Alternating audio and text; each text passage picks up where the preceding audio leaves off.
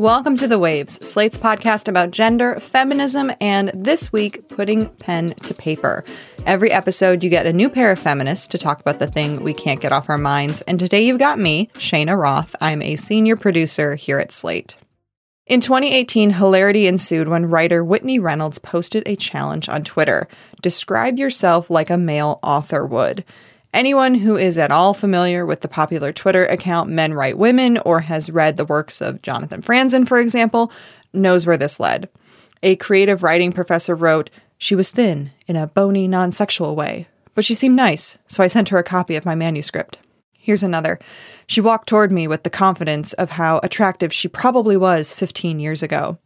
And one woman simply wrote, She was a lesbian. This challenge was obviously referring to a pretty specific cis heterosexual male writer, but it has always made me wonder can men write female main characters? Should women write male characters in the first person? And more than that, is it possible in either scenario to be gripping and honest? Because obviously, you can do whatever you want, but will you be successful at it? As the years have gone on since 2018, we've had a lot of discussion in the literary community about who gets to tell what stories. Should white people write main characters of color? What is the gatekeeping standard? And a lot of this goes back to marginalized voices previously not having the opportunities to write these stories for themselves that their white counterparts have always enjoyed. And that this can lead to a lot of drama porn. Hello, the 2020 American Dirt scandal. But the question of writing different sexes, of women getting into the minds of men and vice versa, hasn't been explored quite as much. And as someone who loves to write but can never quite seem to get her male characters to jump off the page, I wanted to explore this. Luckily, Vintage Contemporaries just came out. It's the coming of age story of a woman and two other women who impact her life.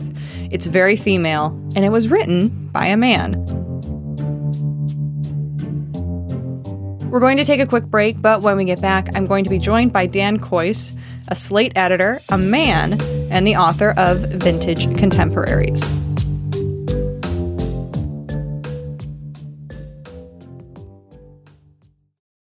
Welcome back to the Waves. I want to welcome now Dan Kois, who is a senior editor at Slate and the author of Vintage Contemporaries. Dan, welcome to the Waves. Thanks. So there's a really great exchange from the 1997 Jack Nicholson Helen Hunt movie As Good as It Gets. Nicholson plays a really self-centered horrible writer who obviously finds redemption by the end of the movie. And there's a scene where a woman asks him a question. You have no idea what your work means to me. What does it mean to you? That somebody out there knows what it's like to be in here. Oh, God, this is like a nightmare. Oh, come on, just a couple of questions. How hard is that? How do you write women so well? I think of a man, and I take away reason and accountability. Is that how you wrote the women in your book? Yeah, the Jack Nicholson method. that guy, that guy should write a text. Let's start by talking about your book, Vintage Contemporaries. It's a coming of age story about a young woman in the publishing industry and two other women who play a pivotal role in her life. What inspired this story, and specifically, why did you choose female main characters? There's a big, stupid reason that I chose female main characters that I'm going to hold off on telling you to talk about some of the smarter, more logical reasons first. Um, I wanted to write a publishing story. I thought that is an interesting world to write about. I'm really interested in the way that we use literature and art in our lives, the way that people who who want to think of themselves as artists move through a business world that is about monetizing and optimizing that art. Um, and publishing, as you know, as you probably know, is a is a very gendered industry. Um, it's the lower ranks are almost entirely female. That's not as true in the upper executive ranks, unsurprisingly, where uh, where a few men seem to just make it through. Um, but uh, but that meant most likely writing about women in that world. I also wanted to write about uh, about friendship and a friendship gone awry, particularly. And male friendship is its own interesting topic, but female friendship seemed particularly a rich vein for me to explore, especially in the context of a book about people who really care about literature because every woman I know who is in a very intense friendship with another woman who is also a reader often thinks of herself in terms of those like literary precedents. There's a line in the book where um, Em, my main character, is thinking about her friendship with Emily, her best friend. And she really is thinking through okay, well, am I Beth uh, or am I Jo? Am I Melanie or am I Scarlett O'Hara? Am I Emma or am I what's her name? The other one, the wallflower. And I wanted to be able to use that well of literary knowledge and reference um, as it pertains specifically to female friendship, um, which I think exists in literature much more concretely than it does for male friendship, which is maybe a little underwritten about in a lot of ways. Um, in this case, the uh, the fact that this is a subject that's been extremely well written about was useful to me as opposed to feeling daunting. Um, but there's also a, a bigger, much more basic reason why I was writing about women, which is that I, you know, I'm a journalist. I'm a writer and editor at Slate. I have been writing journalism and memoir and nonfiction for like basically 20 years, um, ever since I did an MFA in fiction that uh, completely, that I bombed completely and sort of stopped thinking of myself as a fiction writer. And when I wanted to get back into that world, when I wanted to start making up stories again, I was very, very nervous about just writing myself, about just putting myself on the page and calling it fiction. I did not, I didn't particularly want to be writing autofiction. Um, and, uh, and that worried me. And so I, very early in the game, as I, as this book didn't exist as a book at all, but just as a series of, you know, writing exercises that I was doing when I had time, I just always made the characters women because it was like the dumbest possible easy way to remind myself instantly that it wasn't me. To remind myself not to just write the things that I would do or say or think, but to think outside myself. Um, because every time I went onto that page, uh, I had all those pronouns there to just instantly remind me, oh, right, right, right, right. I'm writing about someone else. It's so interesting that that is such a part of your writing this book because when I'm writing, I struggle to write the opposite sex, in part because I inevitably find that my main characters have quirks or pieces of me or history that I have had in my life. There's like a, always like a touch of that auto fiction. And I feel like you could still have that if you have a character of the opposite sex. And did you find that with any of your characters, but specifically with the main character, Emily? And if so, how did that shape your thought about her as a character and maybe even about yourself? It seems impossible to me to to write fiction and to not include chunks of yourself in those characters, right? You are building from your own experience and memories and stories and then you are putting them into a narrative in a way that makes sense for that narrative, but there's always going to be some of you there. And eh, the longer I wrote, the more I sort of came to terms with that, that there was going to be a real mix of me and these imagined characters in each of these, in each of the sort of the three central characters of this book, the three women at the center of this book, they each have some of me in it, in them. And I get a, very slightly annoyed with writers, though I'm sure they mean it and are saying this totally in good faith that this is just their process and it's different from my process. But I still get annoyed when writers are like, oh, yes, the character just took me in places I never could have imagined. I just closed my eyes and there she was speaking to me on the page. Um, that is not true of me at all. It's a very conscious construction process that I go through with with all these characters and with the architecture of the book beginning with a lot of unconscious free writing, but then, you know, pretty at some point in the process, really becoming conscious of what it is I want the characters to do and where I need to fill in parts of their story or their history or their opinions or their ideas, and then drawing from the well of my brain and my experience and the experiences of people around me to try and fill those. And that doesn't mean that it's all cribbed from my life, but it does mean that my life is in there somewhere for pretty much all of it somehow. It's interesting that that whole blending of of yourself and the characters and things like that and how it works within a writing process.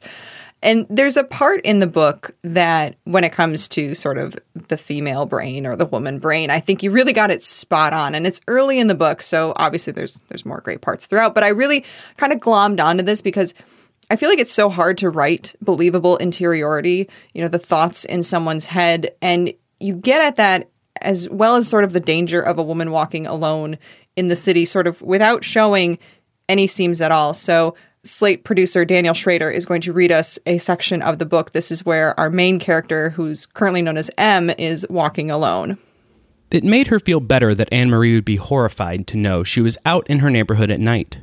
She imagined with grim satisfaction the look on Anne Marie's face when she got the phone call telling her that her sister, her only sister, her poor, beloved little sister, had been murdered and stuffed into trash bags. She held off her nervousness all the way to Avenue B, trying to work out how many trash bags the murderer would need. In the end, she settled on four. She wasn't exactly small, but she thought a murderer could fit her entire torso into one bag. If he was determined.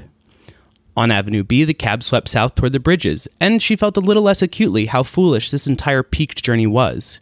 Should happen in New York. A guy had boiled his roommate and served her his soup to the homeless in Tompkins Square Park. Her mom had mailed her a newspaper clipping about his trial. I'm interested that you picked that section because I was very nervous about that section, specifically with regard to writing a woman in this situation, because it seems a little flippant to me. Like she is thinking about this very serious fear, a thing that I know is terrifying, but she's dealing with it a little offhandedly. She's joking about it. And that is her character. Um, but it also, I think, you could object to that if you are a woman who has a different kind of response to that situation. It might not feel real to you. To me, in a way, it almost seemed potentially generational. Like this scene that you just read takes place in the 90s. This woman is in her 20s in the 90s, so she's, you know, very determinedly Gen X. And it seemed to me that a lot of her responses, especially early in the book, to difficulty, to fear, or to discomfort was uh, what I think of as the traditional Gen X response of like laughing it off or making a joke out of it or dismissing it as unworthy of attention, um, even though it obvious that obviously is not true. As the book goes on, her I think she changes a lot and she stops using that kind of defense mechanism, but it is a real specific kind of defense mechanism. And I think it's very possible that that so many women like you will read this and be like, "Oh yeah, that that sounds just right." And many other women will read this and be like, "That is not how I would deal with this situation at all." Or more broadly, this is not how I think women would deal with this situation at all. That might be true of them. It might be true of women more broadly. It also might be that I think young women reading this book now might find it a little bit discordant to tune into the thoughts of not a woman specifically, but just of a person from 30 years ago. It's weird to think of the 90s as uh, period fiction, like a period piece, but that's what it is. And one of the things I am really trying to capture is the way that people my age, uh, the way our thought processes changed in part as we started to learn about things from not only people older than us, but people younger than us. For me, it really made sense. Not only I think because of a generational thing, but I also think there it taps into sort of this timeless, not resignation, but like defense mechanism that women just sort of have to develop with being at risk anytime we're walking alone.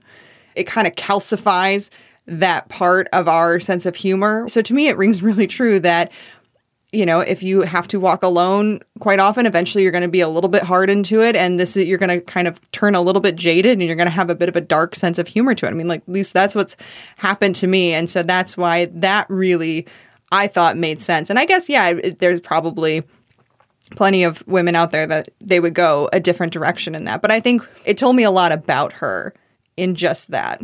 Right. And you might even take a kind of this kind of, in retrospect, slightly foolish risk out of a kind of perverse, like, well, fuck you, world. If you're going to be this much of a pain in my ass, I'm just going to put myself out there and sure, murder me. Yeah. Come at me. It's Yeah. fine. Whatever. I'm bored. Yeah. I'm so bored by having to be f- afraid of this all the time. Yeah. Were any of your characters in- inspired by anyone specific? The third woman in this triangle, I've mentioned Em and Emily, who were these two best friends in their 20s in the 1990s, whose friendship then sort of falls apart.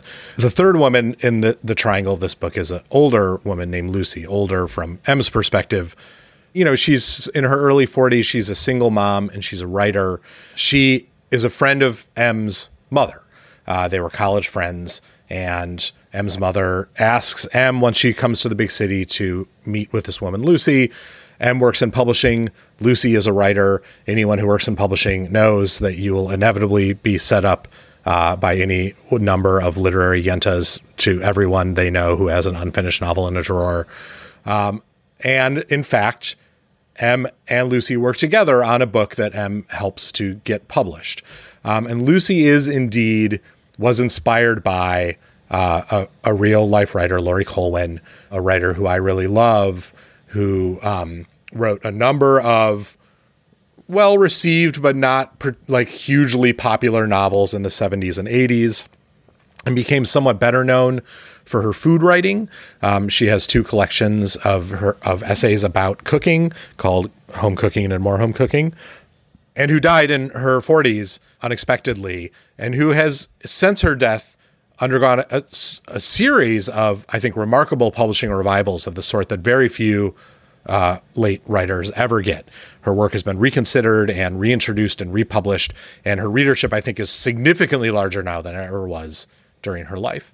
My character of Lucy doesn't really physically resemble Laurie Colwin. Her writing only sort of superficially resembles hers. Her career is different, her life is different, but the thing that they do have in common is this sense of a writer who feels a little bit underappreciated in life, who then gets a chance afterward to get reconsidered and reappreciated and to come to a whole new generation that learns to appreciate them.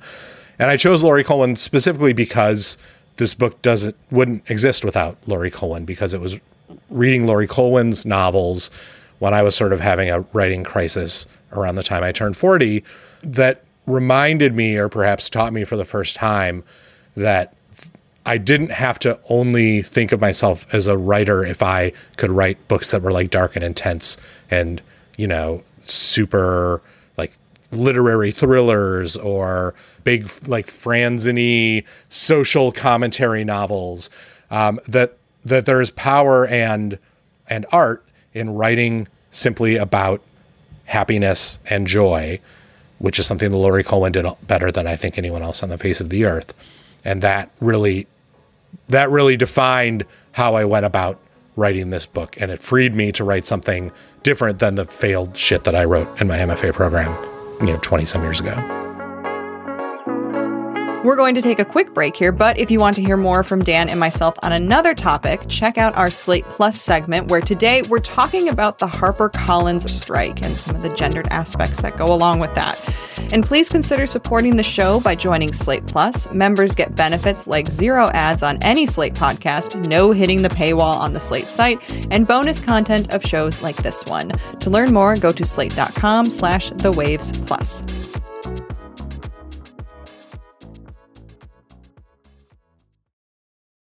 The subject of who gets to tell what stories has really, I think, come alive in the last few years. There was a really interesting story in 2021 about the most popular female author from Spain that was, in fact, three dudes in a trench coat not literally in a trench coat but it was it was three dudes and the jig was up when the three men accepted an award in front of the king of spain despite years of telling people that the author's name carmen mola was a pseudonym uh, but the pseudonym of a mom of three. So they told everybody the name's wrong, but they also claim that the woman was real. There's a few different popular accounts that post really bad writing by men of women. I'm thinking of the Reddit thread Are Men Writing Women, the Twitter account at Men Write Women, which has a book coming out this fall called Write Your Breast. Dan, this is the world you wrote your book in. So, what are your thoughts on all of this? Well, it certainly made me very nervous. I know that by writing a book uh, that focuses closely on women, that in which most of them, all of the main characters are women, writing close third person, essentially from a woman's perspective. I'm doing something that I often find super annoying when other writers do it. Um, and that, and I'm a guy reading it. Women in particular can find unbelievably annoying, um, you know, stretching to fully offensive. And it made me more nervous because I don't know that I, I can't claim any particular expertise in women's lives or women's interiority. I'm as blinded by my personal blinders as every other human being on the face of the earth. Um, I see what is narrowly in front of me. I try to listen and fail most of the time, as we all do, uh, except for those few saints among us. But yet, this story interested me so much, and these and writing about these kinds of characters interested me so much that I just wanted to try it, and I and I just really felt allergic to um, to writing from a guy's perspective at, at this time and place in my life and in our cultural life. Like that is not that was not the book that I wanted to write. I wanted to write about these characters. That's you know somewhat selfish on my part. Um, novelists generally are fairly selfish about the things that they're doing, and so yeah, I worried about that all the time. I had a I had a book event last week with um, Taffy Brodesser Akner, who wrote Fleishman is in Trouble, um, a book that is a substantial amount of which is is using the interior, interiority of a male character, though the narrator is throughout, in fact, a woman. Um, the, this woman is imagining her way into a male character. And she, we talked about this a little bit, and she, my hunch is maybe quoting someone. I'm not sure. I've tried Googling it and couldn't find it. Maybe it is her coinage. But sh- she asked herself the opposite of the Jack Nicholson question How do you write men um, when you're a woman? And she said, basically, well, I, uh, I think of a woman and then I make her free. and in some respect, that's not actually that different than some of the tools I used in writing these women, in that I don't think I spent every moment I was writing them thinking, what would a woman do? What would a woman do? What would a woman do? Um, instead, I wrote what it seemed like a character would do, a person would do. And then I went back and thought, okay, how are the constraints that don't always apply to me, but do apply to women in this workplace circumstance or this friendship circumstance or this late night on the street circumstance? how does that affect this character in a way that I haven't previously been thinking about? And it's almost sort of an editorial layer, like a Photoshop layer you you lay over the initial thing to then try and view the story through a lens other than your own. And I'm sure I made a million mistakes. I had the benefit of a lot of good readers and editors who edited a lot of those mistakes out. But I still found it not like a, a minute to minute ordeal but rather uh, a thinking and editing challenge that I appreciated as I was making my way through the book. A lot of the criticism of modern men writing women or characters that are not within their personal gender spectrum is objectification. And I was a college English major, so I'm qualified to use the phrase the male gaze.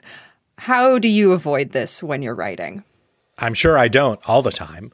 Um, uh, my gaze is as male as any other red blooded American man's.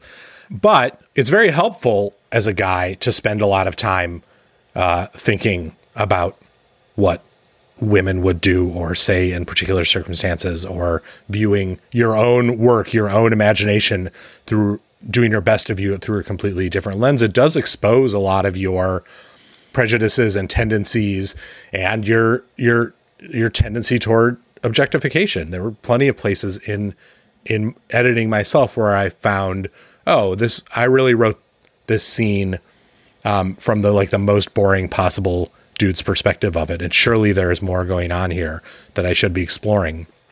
And it helped me, I think, escape some of my worst tendencies as a writer. So I don't know that I was avoiding it as much as I was, you know, going back over the work over and over again to try and ferret it out. And and hopefully, you know, doing it for the most part. The times that I felt like the sort of gender play in the novel, because it is a kind of play, um, writing a character of a different gender than yourself, the times that it got sort of most blunt and bad often were the times when I was really I was depending on certain kinds of signposting to, you know, remind readers or remind myself, it's a lady. I think in my first draft there were, I'm sure, multiple references to the character's own breasts, for example. A thing that a woman writing that story would not necessarily a woman in that situation would not think of, but that a woman writing that story would not dwell on the way that a guy does in an extremely male gazy way. And I and pulling those back through edit and realizing that those are not that's not the way a woman would tell her own story necessarily, um, but is instead a way the way a guy signposts. I'm talking about a woman here. You know, there's even a tampon scene um, in an early draft that I got a very mixed reaction on from a number of different readers who are women. Some who are like, "Oh, this is fun. I I don't see this in novels very often," and some who are like, "I don't see this in novels very often for a very specific reason, which is that it's dumb to put it in a novel. This is this is not part of the story that a woman reading it or telling it would care about. Please cut it for the love of God." So I cut it. So this isn't just a question of should st- cis straight men be allowed to write women without question, but it's it's also about writing outside of our lived experiences in gender and sexuality. Women writing men, non-trans authors writing trans stories.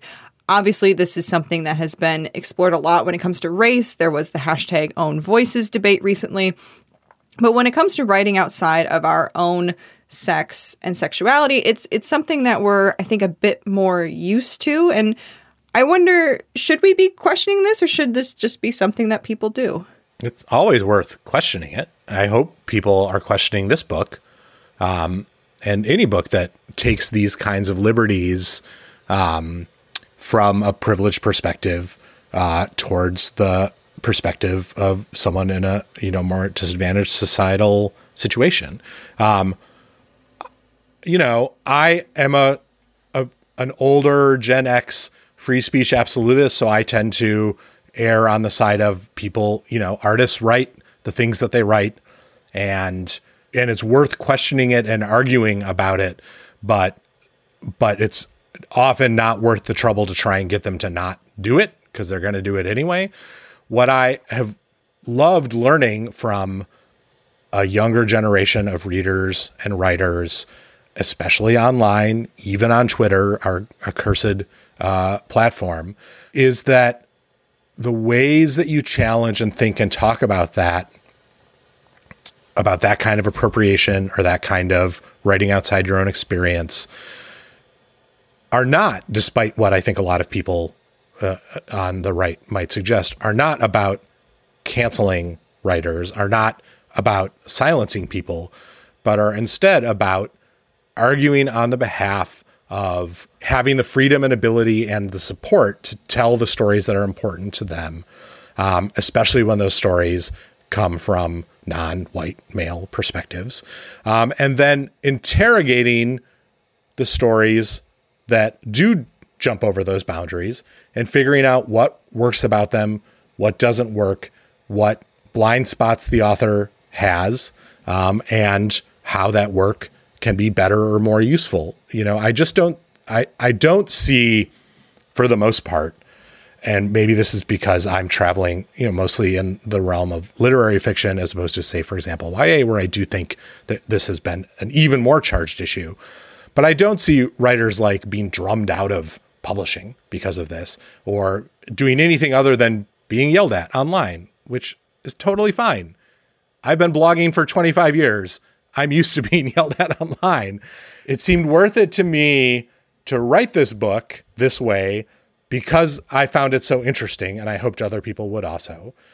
I knew that I that it would not ring true for some people and that and that whether it rang true or not for some people, the very act of writing this book was objectionable to them, I'm sure. And that is totally fine. And I hope and expect that people will interrogate and yell about this book and other books in that way. More broadly, what I want is a vibrant and representative literary community that responds to books in the spirit in which they were written, that recognizes bad faith work and calls it out and that does its best to grapple with good faith work, even when readers find it annoying. I feel like my book is written in good faith. I can't wait to find out if other people don't. Vintage Contemporaries is out now. Get it, yell about it, love it, read it. You'll laugh, you'll probably cry. Dan Kois, thank you so much for joining us here on the waves. This was just been a delight hearing from you. Thanks, and good luck with your writing, writing men. Just remember, just make them free. That's our show this week. The Waves is produced by myself, Cheyna Roth. Daisy Rosario is senior supervising producer, and Alicia Montgomery is vice president of audio. We would love to hear from you. Email us at thewaves at slate.com. The Waves will be back next week. Different hosts, different topic, same time and place.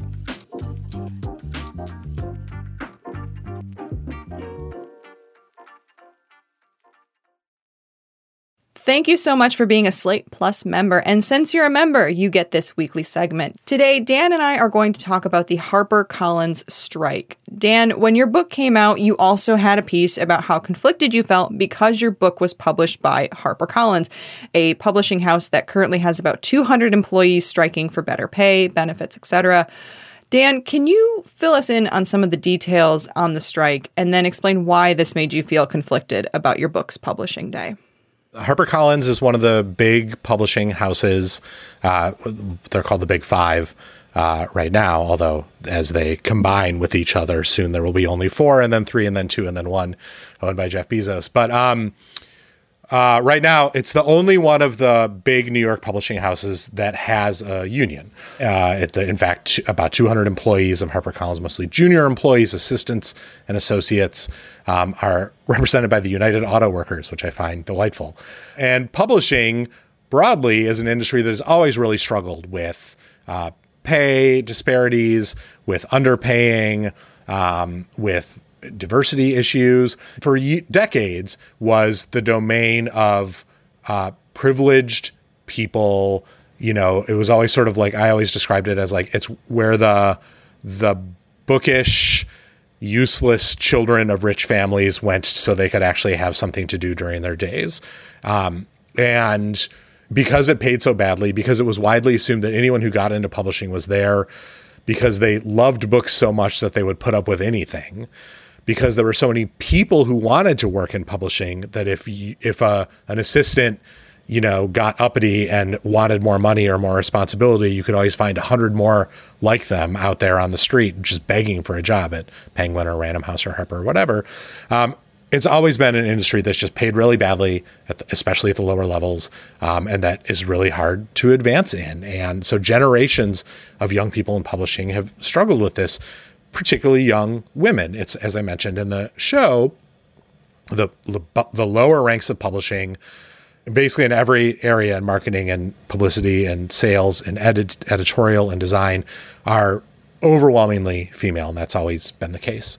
Um, those those generations of those women would find themselves stuck in these jobs, not getting paid enough, with no real recourse um, to do anything about it. So this HarperCollins strike, which is the first time the employees at HarperCollins have struck since the 70s, is a really big deal because the things that they are asking for are not outrageous. Um, they're asking, you know, to get the base salary at Harper um, raised from forty-five thousand dollars to fifty thousand dollars a year. Fifty thousand dollars a year in New York a city where you can't get your haircut for less than fifty thousand dollars, and you know they're they're asking for the publisher to make steps on diversity and on um, on helping employees rise through the ranks. But it's like they're not they're not asking for the moon. Um, they've been on strike since November. Since they went on strike, the house, the publishing house, which is owned by the odious News Corp, um, Rupert Murdoch's company, has not come to the table. They've refused to negotiate since the day that they walked away from the table in the middle of negotiations and never came back. And so it really seems like they're just basically trying to starve these strikers out. Um, so that sucks. It's a like a sucky corporate situation caused entirely by a large corporation, I think, being in, insanely greedy. Uh, this is a great time for book publishing broadly. Publishers are making a, a ton of money. Um, reading habits have it, people have only bought more books since the pandemic, unlike say Hollywood or other entertainment industries. This is not like theater where they lost years of revenue. Publishing is doing great, um, but HarperCollins is refusing to pay these people, and as and any movement that these strikers can get is likely to have wide-reaching effects across the industry. Is likely to change pay scales and the work situation at pretty much every New York publisher as they all match whatever the strikers can get. This is all a very long winded way to say that it's a big strike and it pisses me off. And so to have my book come out from HarperCollins has been, uh, uh, has created a real dissonance in my emotions the last couple of weeks. Um, because I'm a union member, uh, like you, I'm a member of the Writers Guild, uh, as are a lot of people at Slate. I'm a supporter of organized labor. I'm more broadly a supporter of young people getting paid better, particularly in creative industries where they're often taken advantage of. And so, despite the fact that I've had an incredible experience with my the people I've worked with at HarperCollins who've done a wonderful job publishing my book, I still am seeing the company that is poised to make money off my book treating its employees like shit, and that you know bothers me. Yeah, understandably. I feel like rom-coms have kind of ruined the what we think of as the publishing industry in a lot of ways because I feel like anytime you watch a rom-com one or both of the main characters is either in advertising, book publishing, or journalism, and it's they always, always great apartments. and they exactly and they have great apartments and great clothes. And we have sort of in popular culture created as you kind of mentioned this idea that the publishing industry is glamorous and that these people are fine. They are doing this very high highbrow uh, Hoity-toity, glamorous work. hands-off Right, job where you're just reading all day. Right. Nobody's getting Right. calluses. They're fine. And particularly given that, as you mentioned, it's a very female led industry, I think that that combination of there's a lot of women and also we think of this as being hoity toity is really preventing a lot of people from understanding the gravity of what's at stake here. Right, and publishing hasn't done itself any favors by, in fact, being somewhat hoity-toity for like most of last century. Like the age of the three martini lunch was a golden age in publishing for a very specific class of person. Um, but more and more, the lower ranks of publishing tend to be populated by ambitious, young people, mostly young women, often women of color, often women who do not come from wealthy families, who have landed in publishing in part due to, um, I think, totally commendable outreach by publishing houses in the last 10 to 15 years to try and make their staffs more uh, diverse. But then they land in an environment in which it's essentially impossible for a person who does not have an independent source of income to survive. You can't you can't live on $45,000 a year in New York City eh, while working your ass off uh, you know, you know, 12 to 14 hours a day indefinitely. Like that is not sustainable um, for the vast majority of people. And um, and so you, you run into the situation where the, the industry wants to make itself more open to a wider population of editors and marketers and publicists, which, as a helpful side benefit, makes the books they publish better, more representative, more diverse, uh, better able to appeal to a broader reading audience. Um, and yet, when those employees get there, they don't have any way to support them. And hovering over all of this for me was my book, which, in an additional twist of fate, is about this. One of the things the book is about is about how publishing um, exploits the young people who come into it, has always exploited the young people who come into it. And then the ones who survive make their way over the course of decades into senior positions and have trouble remembering what it was to feel so exploited and think of themselves as the wise elder sages helping young people through their publishing journey, but in fact are seen by the young people as just another person who's being a pain in their ass and who's supporting the corporate bosses who treat them like shit. Um, and, you know, that's a real theme in this book. And so to see it replicated right here in the real world, while it's a fantastic marketing hook for my novel, does not make me feel great exactly on a day to day basis. What are some ways that people can support the people on strike at HarperCollins? I know the answer is not don't buy books because that No, it's buy my book specifically. no, uh, so you can. Well, first of all, if you don't know about the strike or if you haven't heard about it, please read about it. You know, it's been written about in the Post and the Times a little bit, but you know, publishing specific and New York City specific publications have done a particularly good job of uh, of covering it.